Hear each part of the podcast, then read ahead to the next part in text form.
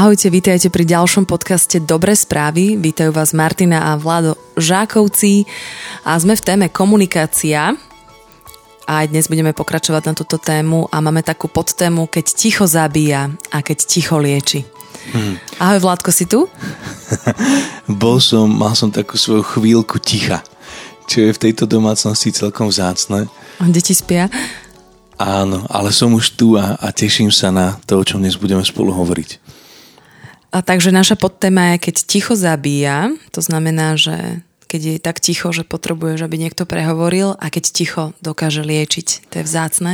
Alebo keď niekedy naše ticho znamená, že sa neozveme, možno ubližuje. Alebo vtedy, keď máme sa ozvať. Práve naopak. Včera sme mali takú možnosť počuť príbeh jedného veľmi vzácného muža, Peťa. A povedz nám niečo o tom a mali sme spoločný Zoom ešte s niekoľkými rodinami, priateľmi a s človekom, ktorý sa len pred pár dňami vrátil po viac než dvojmesačnom pobyte a z nemocnice domov, teda okrem covidu a obojstrannou zápal plúc a takmer úplne nefunkčných plúc, kedy mu doktori dávali 1% šancu na prežitie sa vrátil späť ku svojim piatým deťom a manželka pre nás to bola úplná oslava včera s ním, tak spolu byť a počuť tie veci, ktoré s nami zdieľal a jedna z nich bola práve aj tá, že sa veľa naučil, ako byť v tichu a ako je ticho veľmi niekedy v našom živote potrebné. Ticho dokáže liečiť a je to pravda, že možno keď máš toho niekedy v živote veľa a potrebuješ možno sa len tak stíšiť a byť chvíľku sám a byť chvíľku v tichu, tak sa ti dokázajú lepšie usporiadať myšlienky. Aspoň ja to tak mám, že sa mi tak lepšie usporiadovajú myšlienky, že čo vlastne, kde je moje srdce a a tak je naozaj niekedy dobré byť eh, v tichu, pretože tých rozptýlení okolo nás je veľmi veľa a tak vytvoriť si taký čas a taký priestor, pretože si len tak sám so sebou a v tichu, bez mobilu, bez všetkých možných vecí okolo nás. Je to také vzácne, si myslím, v mhm. dnešnej dobe.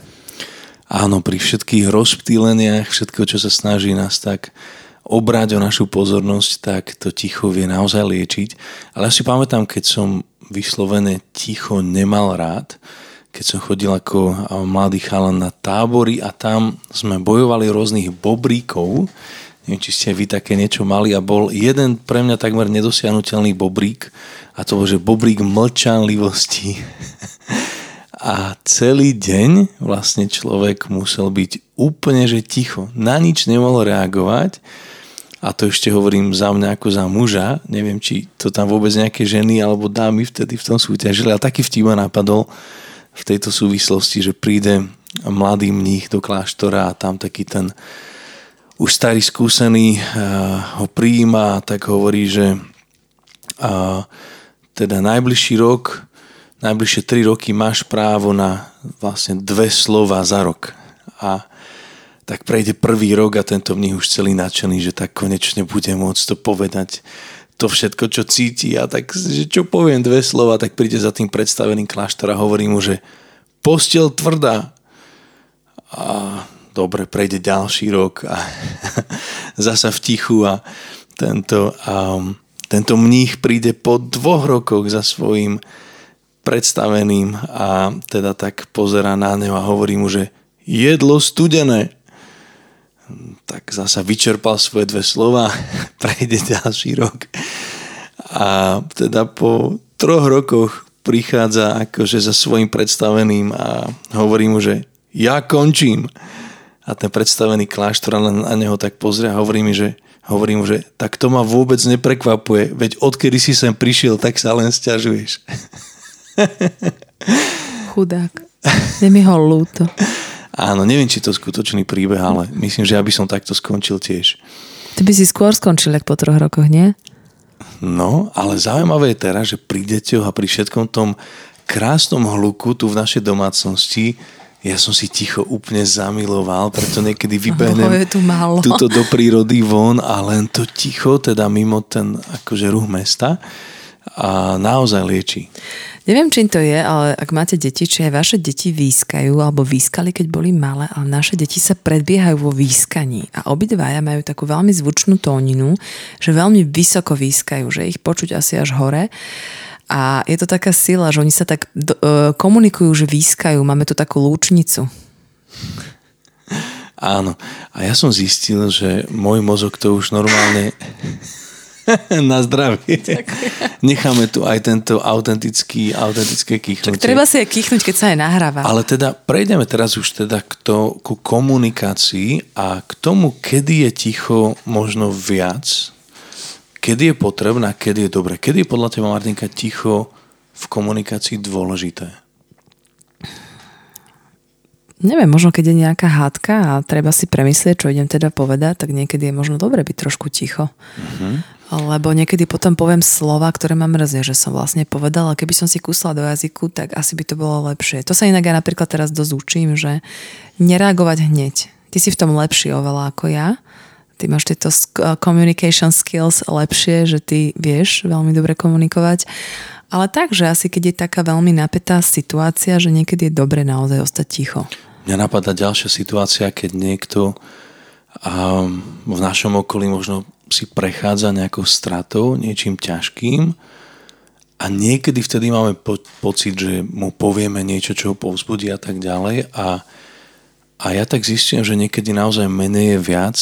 A dneska som sa dozvedel, že človek prišiel o svojho oca a, a teda ja som len napísal krátku sms ale že niekedy len povedať, že, že sme v tom s vami, alebo tak, a len byť v tom tichu s človekom, ktorý napríklad smúti, je podľa mňa ďaleko viac, než ho zasypať nejakými takými možno prvoplánovými povzbudeniami, ktoré si myslíme, že asi toto by sme mali povedať, ale v podstate to nepada do úrodnej pôdy. Takže niekedy len sedieť v tichu, povedzme s človekom, ktorý smúti, alebo prišiel o niekoho, alebo prechádza niečím ťažkým, podľa mňa hovorí o mnoho viac než mnoho slov. Ja si napríklad aj dosť veľa užívam teraz, ako ukladám deti, že som len tak v tichu, že ich belu, belu držím tak v náručí, hladkám a tak, len tak rozmýšľam nad tým dňom a tak ďakujem za každú jednu vec, ktorú som eh, ten deň prežila a pri Davidkovi takisto, že keď ho ukladáme alebo tak, že máme ten čas, že je to také vzácne, to ticho. Práve pri tom ukladaní, keď dieťa zaspáva, tak ďakujem len za, za život našich detí.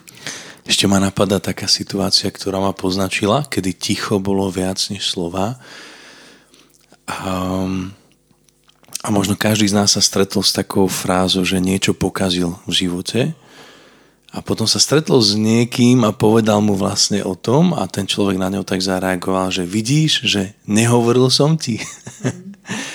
a ja si pamätám jedného kamaráta, ktorý raz proste spravil rozhodnutia, ktoré neboli správne a predtým o tom hovoril so svojím takým a takým človekom, ktorý nás tak spoločne viedol, bol od nás starší, vzácný taký človek a ako mu tento človek vlastne povedal to, že ho mrzí, že si nenechal poradiť a tak ďalej, tak, tak ja som len sledoval reakciu, mal som vtedy 19 rokov a sledoval som reakciu tohto staršieho pána, ako zareaguje na tohto chalana, ktorého viedol. A, a čo bolo úžasné, že on vlastne ho vypočul, ale nič z toho mu nepovedal, že vidí, že nehovoril som ti, alebo tak, že keď, keď vidíme, že človek si už sám uvedomil svoju chybu a už ho to dostatočne mrzí, tak nepridávajme no, ešte možno takéto, mm-hmm. že vidíš, ak som ti hovoril, no nehovoril som ti, vieš, a niekedy si tak dokazovať, že však, aha, mal som pravdu, prečo si ma nepočúval. Ale keď už vidíme, rovnako s dieťaťom, podľa mňa, ktoré niečo sa stane, niečo zamrzí, čo pokazí aj s našim Dávidkom, náhodou nejako buchne belu alebo tak a teraz a akože keď vidíme, že už samého ho to mrzí, tak neprídeš s tým, že ešte teraz všetko akože a znovu začneš mu opakovať. Kedy ešte ticho lieči a potom prejdeme aj na to, kedy ticho môže, môže a ublížiť alebo ubližovať. Ja si pamätám eh, na základnej škole, že my sme boli taká veľmi živá trieda a strašne sme kričali mali sme takú perfektnú pani učiteľku slovenčinárku Euku. Veľmi som ju mala rada, Evi. Pani učiteľka Evik, ak nás počúvate, tak vás pozdravujem. A ona vždycky v tom hluku ona nádherne vedela písať na tabulu. Nepoznala som človeka, ktorý by vedel tak krásne písať, ako ona. Tak ona prišla a cez celú tabulu napísala, že ticho lieči. A my sme si to čítali, ako celá trieda v tom holúku, v tom proste bordeli, v tom kriku a my sme zostali úplne ticho. A my sme pochopili, že ona začne hovoriť až vtedy, keď vlastne my to pochopíme, čo chce povedať. To bolo mm. také silné, to si dodnes pamätám, že urobila toto gesto možno za tých 6 rokov, čo ma učila možno 2-3 krát, ale to bola sila, že cez celú triedu napísala, cez celú tabulu napísala kriedou ticho lieči takto vy ste boli naozaj ako dobrá trieda, aj dobrá učiteľka. My sme no, boli, to trvalo, vieš, keď sme to pochopili. My sme boli basketbalová trieda, väčšinou chalani a zo pár dievčat, a to tiež si nesom istý, či to tiež neboli chalani. Prepašte, ale všetko tak, akože tri baby sme tam asi mali štyri. A ja si len pamätám, my sme mali jednu učiteľku, ktorú väčšina týchto študentov nemali veľmi radi a vtedy chalan, ja sa priznám, ja som sa v tom len tak akože prizeral, čo tiež mal som sa možno ozvať, ale um, keď chceli naštvať túto učiteľku, tak spravili to, že celá trieda všetci vyťahli kľúče a začali vlastne počas hodiny štrngať tými kľúčami. A toto nebolo akože 89. rok, ale proste normálne trieda vyučovanie a všetci si predstav, že vytiahnu svoje kľúče, také tie veľké zväzky a začnú s nimi vlastne štrnkať. To bol strašný hluk a ona už taká rezignovaná sa tak pozrela na nás a to si pamätám, toto je slávnu frázu, že len si štrngajte, mne plat beží. To je perfektné. To sa mi strašne páči. Áno, bola, bola to pohodiačka. Nenechala sa vykolajiť. Perfektné. To ja si budem hovoriť, že mi materská beží.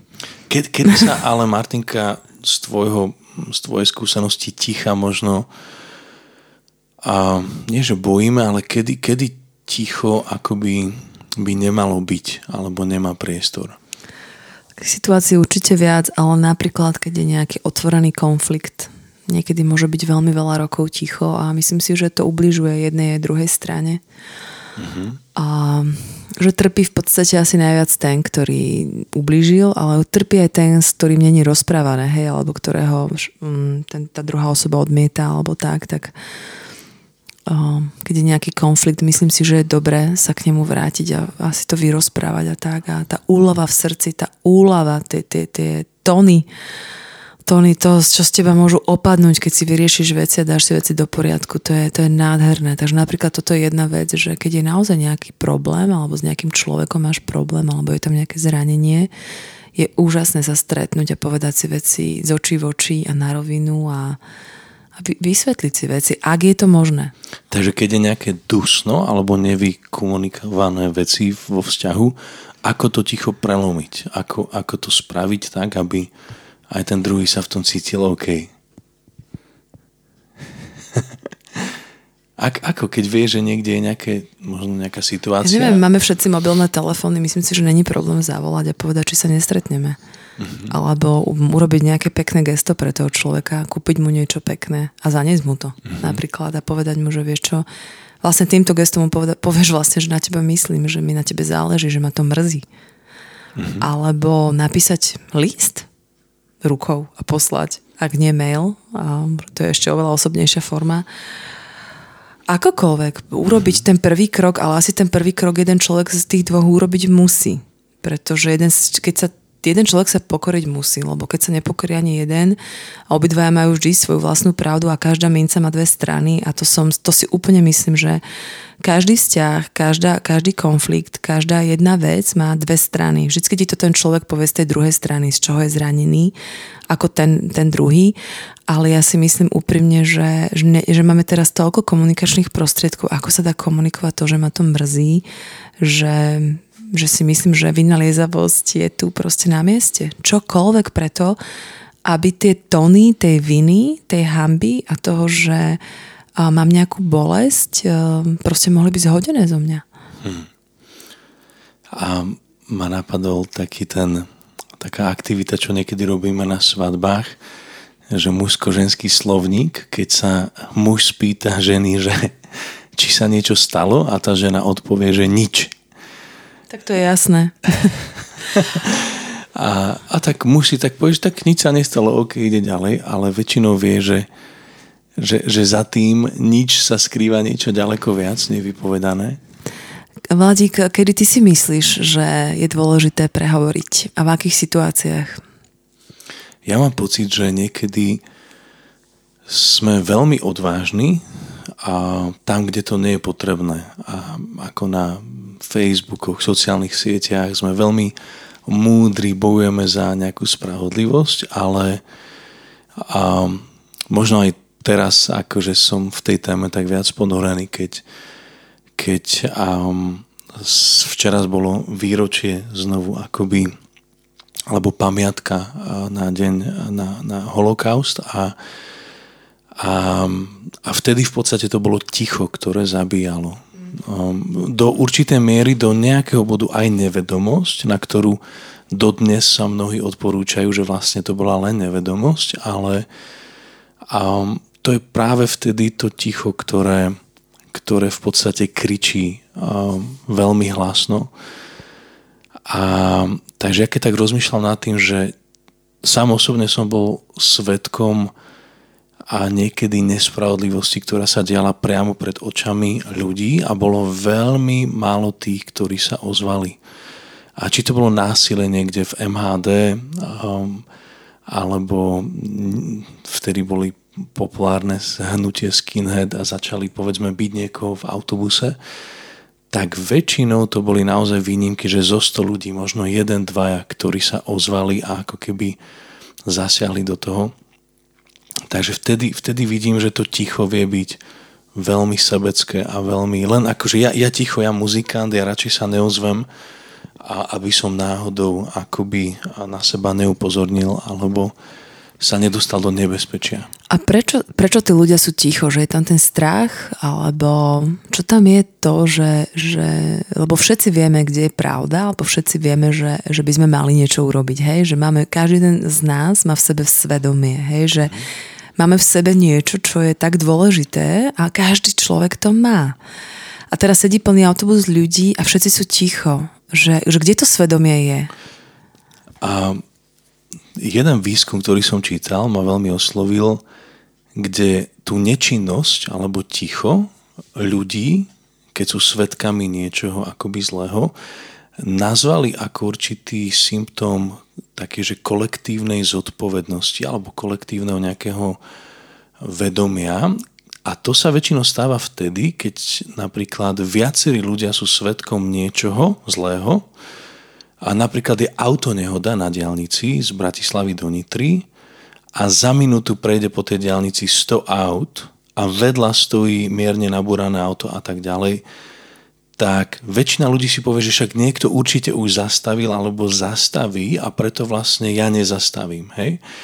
A hovoria o tom, že čím viac svetkov nejakej nespravodlivosti, tým menšia šanca, že niekto akoby to začne riešiť. Zatiaľ, čo napríklad, povedzme, je opustená, zasnežená cesta, som jediné auto, ktoré po nej za celú noc ide a vedľa vidím narazené auto v prekope, tak mi to nedá a zastavím sa. A možno veľmi podobný princíp toho, že keď sú viacerí niekedy svetkovia nejakej veci, ako napríklad v tom MHD, ja si pamätám jeden príbeh, ktorý ma tak poznačil, a... Ja si ho veľmi dobre pamätám. Som rozmýšľala, že či ti dám otázku, alebo že sa sám priznáš a no, povieš. Ale, ale najprv poviem, čo tomu predchádza. Že čo si vlastne zažil, lebo je to také veľmi silné, čo si zažil a ja budem veľmi rada, keď to budeš toto zdieľať. A, tak ja vám rozpoviem jeden príbeh. V jednom som sa snažil zachovať podľa svojho svedomia a v tom druhom som to svedomie potlačil. A v tom prvom, to si pamätám, mal som 16,5 roka mali sme, bol streetballový zápas pri Inchebe. Ako sme odtiaľ odchádzali, tak som tam bol s pár kamarátmi a jeden z nich mal taký piercing v obočí, čo vtedy nebolo nejaké populárne, bol to taký skejťák, skate pod pazuchou a ako sme odtiaľ vyšli, tak ja len zrazu vidím, že proste sa na neho hodili asi traja nejakí skinheadi a začali ho byť a tak ja som sa akože samozrejme hneď intuitívne rozbehol a začal som mu nejako pomáhať a aby som to skrátil, skončilo to tak, že on, tento kamarát, utiekol, alebo som mu pomohol a vlastne schytal som to potom celé ja.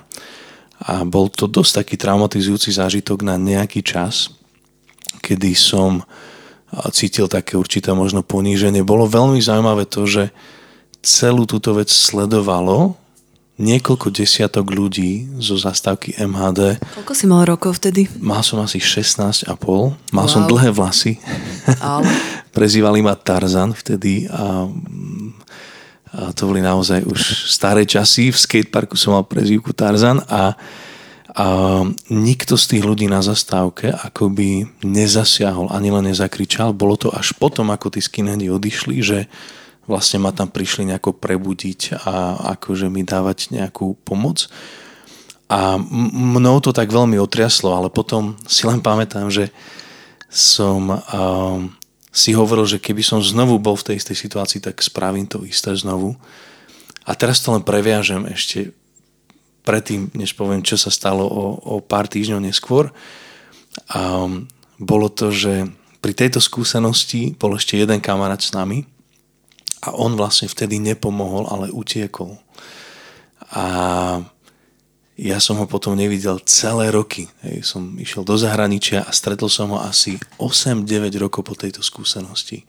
Si presne pamätám, bolo to na tej ulici kúsok od Hviezdoslavovho námestia, tam bokom, ako sa ide pri takej čajovni a ja som ho stretol a hovorím, že čau, nazvime ho Karol, že ako sa máš? Karči. A on sa pozrie na mňa a prvá veta, ktorá vyjde z jeho úst, hovorí, že Vlado, mňa to tak strašne mrzí, že som vtedy nepomohol. Vieš? Po 8-9 rokoch, že vlastne niečo nespravil. No a ty si asi mierila na tú ďalšiu skúsenosť, ktorú som mal potom neskôr. Ale inak toto, akože to je presne to, čo som hovorila predtým, že vlastne to ticho ho neliečilo, hej? že on ti za tých 9 rokov mohol aspoň napísať alebo zavolať on to neriešil a jeho to trápilo. A pri prvej príležitosti, keď ťa stretol, mal potrebu ti to hneď komunikovať, lebo to celých 9 rokov bolo v ňom. Ja som akoby, takto, nezabudol som na to, ale mal som možno síce nejaký čas, nejaké typle na hlave a tak, ale mal som takú spokojnosť srdci, že som spravil správnu vec, že som sa zastal kamaráta. Hej. A on žil vlastne s touto akoby možno ešte ďaleko väčšou traumou, že, že ostal ticho, že nezasiahol, že utiekol odtiaľ. No ale potom sa stala jedna vec, že na nejaký čas a potom som mal ísť pracovať do zahraničia a mal som odchádzať v jeden deň a pamätám si, bol to v Petržalke, v Petržalskom autobuse a predo mnou začali znova byť nejakí proste skinheadi nejakého chalana a ja už som mal proste dohodnuté veci, vedel som, že musím proste sa tam dostať. A vlastne oni ho vtedy akože zobrali von z autobusu a ja som mal obrovskú dilemu, že či, či zasiahnem a vedel som, čo by to asi znamenalo, že zasa a dostanem nakladačku. A ja som vlastne vtedy sa rozhodol, že kvôli tomu, aby som neohrozil svoju cestu do zahraničia, ktorá mala byť hneď ďalší deň, tak som vlastne nezasiahol. Bolo v tebe o, tak pocit viny, alebo tak, s ktorým si musel jednať, alebo ako si sa s tým vysporiadal potom? To sa tu začínam cítiť ako niekde na terapii. No, ty si to otvoril, tú ano. tému, tak ja mňa len napadla otázka, že čo si s tým potom vlastne robil, lebo určite si na toho chalana, ktorého byli, myslel. Možno ano. ešte aj na druhý deň v lietadle si na ňo myslel myslel som na, na neho aj na celú tú situáciu ešte dlhší čas a úprimne a neviem, či som prišiel k nejakému záveru, pretože viem, že ak by to neboli také možno okolnosti, aké som mal, tak by som určite sa ozval aj za cenu nejakého rizika, že dostanem nakladačku, ale zároveň ako by som vedel, že, že um, um, možno ten strach z toho, aby som neohrozil tú cestu, ja som vtedy mal odletieť do Kanady, tak ako keby prevýšil. Ale úprimne, asi keby som chcel nejako vyznieť lepšie, tak poviem, že áno, zasiahol by som, ale neviem, či by som zasiahol. Jasné, ja nechcem, aby si sa cítil nejako odsudzujúco alebo tak, nič podobné. Myslím si, že nikto z nás a tí ľudia, ktorí nás počúvajú, um, myslím si, že nemajú také, že ťa odsudzujú alebo niečo podobné, takže terapia to myslím ani nie je, ale naozaj, že len sa rozprávame o tom, že možno keď nezasiahnem, že vo mne zostane taký pocit, že možno som mal alebo možno som mohol zasiahnuť a že čo s tým pocitom, hej, potom. To som skôr myslela, mm. ale to, že či si spravil správne alebo nesprávne rozhodnutie, nikto z nás na tom mieste nebol a ty vieš. Ale ja ťa chápem. Napríklad ja ťa úplne chápem v tom, že možno by som reagovala veľmi podobne s tým, keby ma čaká nejaká veľká vec, na ktorej som pracovala veľmi dlho a mám tú minulosť, že už ma niekto zbil a všetci ma opustili na zastávke, že by som možno reagovala veľmi podobne. Takže to, ako si rozmýšľal, je úplne prirodzené a a nikto, nikto, nikoho nenapadlo, že by si mm. možno to musel alebo malo robiť inak. Áno, toto možno boli také extrémne príklady, ktoré teda nie sú len o komunikácii, ale skôr o takej pasivite alebo až takej možno spravodlivosti alebo nespravodlivosti. Ale poďme teraz skôr teda na tú rovinu komunikácie, lebo niečo veľmi podobné sa môže stať aj vtedy, napríklad, keď počujem, ako niekto začne ohovárať niekoho, kto tam nie je, alebo to hovorí mne a myslím si, že aj toto je ten princíp akoby takého zasiahnutia alebo zastavenia veľmi dôležitý, že um, či ostanem ticho a vlastne napríklad dovolím, aby človek ohováral niekoho, kto sa nemá ako brániť, alebo zastavím toho človeka a poviem, že počuj, že už si sa s ním o tom rozprával, alebo už si sa s ňou o tom rozprávala, že možno aj v tej, keď hovoríme o komunikácii, tak ma toto napadá ako veľmi dôležité neostať akoby ticho a, a nepridávať sa ako keby možno do toho nakladania niekoho, niekomu, kto tam ani vtedy není. Tak všeobecne asi platí, že hovoriť o iných ľuďoch bez nich je, je taký level, že takými ľuďmi veľmi nechceš byť obklopený. Teda ja určite nie, že byť s ľuďmi, ktorí majú totálnu potrebu rozoberať životy iných bez toho, aby tí ľudia sami tam boli Um, a ak to niekto robí, tak môžeš mu to povedať napríklad, ako si to teraz povedal, ale je možno, že to ten človek vôbec nepochopí. Ani to nepríjme, ani to nepochopí, hej, že to je, to, je, to je jedna vec. Ale naozaj to sa týka podľa mňa aj takej sebareflexie, že či si vlastne uvedomujem, čo robím, hej, že tým, že hovorím o niekom niečo. A pravda je taká, že ak, ak niekto nemá problém ohovárať niekoho pred tebou, nebude mať problém ohovárať teba pred niekým iným. Určite aj toto platí, toto je veľmi dobré, ale myslím si aj to, že ohováranie ako také, že je to problém vo mne.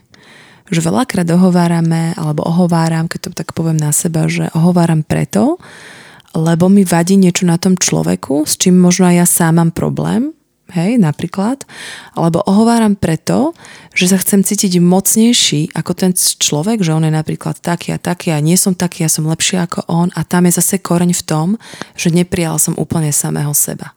Že neviem úplne, kým som a preto je pre mňa úplne perfektná vec povedať o niekom inom, v čom všetko zlyháva, aby ja som sa cítil lepšie ako nejaký iný človek. A tiež aj koreňom veľakrát je to seba odmietanie, seba odsudzovanie, ale aj závisť. Mm-hmm.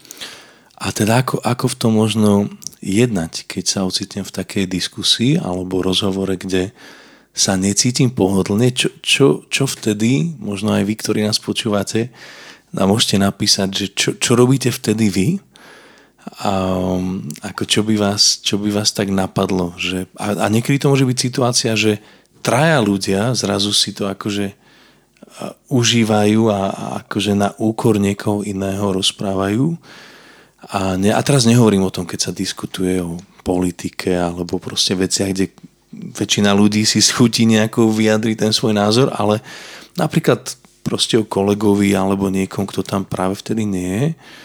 Niekedy v takýchto momentoch to ticho je podľa mňa veľmi veľa vravné.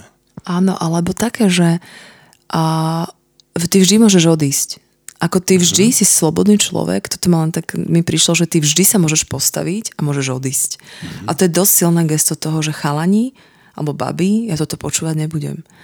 Hej, že ja, ja tohto účastná nebudem, toto nemá nič ano. so mnou dočinenia. Nemusíš dávať prednášky. Presne, ale tak? jednoducho sa len zdvihneš a odídeš. A pamätám si, že už som to musela ja urobiť viackrát v mojom živote. Otázka je, či to aj tí druhí ľudia pochopia, hej, to, ale ja som mala také čisté svedomie potom v tom, že som si uvedomila, že toto, toto nebudem robiť. Že toto není, toto je pod moju úroveň, tu takto riešiť niekoho, kto tu vlastne nie je. A akože chcem vás pozbudiť, ak ste v takomto niečom boli, alebo ak sa v takomto niečom nachádzate pravidelne v práci alebo kdekoľvek, buďte tí ľudia, ktorí sa postavia za to dobro veci a odídu napríklad alebo povedia niečo, lebo veľa ľudí je ticho. A tí skutoční hrdinovia a hrdinky sú tí, ktorí povedia, že pozor, pozor, ale ja mám inú skúsenosť. Alebo pozor, pozor, tak toto nie je. Ten človek mi veľa pomohol. Ten človek je vzácný. Ten človek nasadil život a krk preto, aby som tu ja mohol v tejto práci byť. A to sú podľa mňa, že wow. To vybijete poistky všet, všetkým, ktorí ohovárali. Mm-hmm. Áno, priatelia, asi tuto niekde pri tejto myšlienke ukončíme Ale náš... nie, ja som sa normálne rozbehla. Dnešný, áno, ale, ale už začíname meniť tému. Meníme. Už to nie je len o komunikácii, ale naše pozbudenie pre nás, aj pre vás, ktorí nás počúvate, je to, je čas, kedy je lepšie ostať ticho. Mm-hmm. A, a je potom čas, kedy je lepšie sa ozvať. A ja, ja som tak presvedčený o sile slovenského národa, a ktorý, verím tomu, že sa nebude skrývať za nejakú kolektívnu zodpovednosť, ale ktorý sa ozve vtedy, keď treba a k tomuto vás pozbudzujeme. Keď vidíme nejakú nespravodlivosť, keď vidíme, že niekomu je ukrivdené, o niekom sa hovorí spôsobom, ako by sme my nechceli, aby sa hovorilo o nás samých, možno to nebude vtedy populárne, že wow, super, ozval sa, zastal sa a možno vás odpíšu tí ľudia tak, ako odpísali toho, kom hovorili, ale vy odídete s takým úsmevom na tvári, odídete z tej miestnosti a máte radosť v srdci a taký dobrý pocit, že wow, že zachoval som sa správne. A mimochodom, ak by to niekto neocenil, alebo tí ľudia by to neocenili, tak to asi nie sú ľudia, s ktorými má zmysel budovať nejaké vzťahy. Áno, áno, presne tak. A pamätám si taký, uh, na záver iba poviem takú, takú historku smiešnú, že uh, bola som na jednom bazáre a tak a tá pani tak veľmi osočivo na mňa začala reagovať a tak a bolo, v minulosti by to bolo tak, že mňa by to normálne zobralo, hej, že ona tak útočí na moju identitu a tak škaredo hovorí na mňa, tak ona mi tam začala vypisovať. Ale ja som jej len napísala, že viete čo, že ja neviem, aký máte deň, ale že ja mám taký krásny deň a mne ho pokaziť nemôžete a vypla som sa odtiaľ. A normálne akože e, mne to za, normálne v minulosti by mi to zabralo aj 3-4 hodiny, kým by som sa z toho dostala, možno by som nadávala, bola by som nešťastná a tak, ale úplne to prešlo mnou sekunda a vôbec ani som na ňu zabudla už, že som si vlastne uvedomila, že aj taká sloboda prišla do môjho života a vlastne takto treba možno reagovať práve v situáciách, keď už vlastne um, cítite, že je, je čas proste odísť alebo je čas niečo povedať, je čas si zastať slabého, je čas ozvať sa, keď sa niekomu krivdí a nebať sa. Áno, priatelia, nebojme sa ozvať vtedy, keď to je treba, nebojme sa ostať ticho a vtedy, keď si to situácia vyžaduje. Ďakujeme, že ste boli aj dnes s nami a tešíme sa na vás na podcaste opäť o týždeň. Ahojte. Ahojte. Nebojme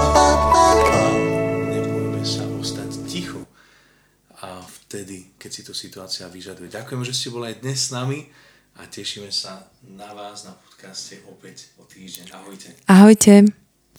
Áno, priatelia, nebojme sa ozvať vtedy, keď to je treba, nebojme sa ostať ticho a vtedy, keď si to situácia vyžaduje. Ďakujeme, že ste boli aj dnes s nami a tešíme sa na vás na podcaste opäť o týždeň. Ahojte. Ahojte.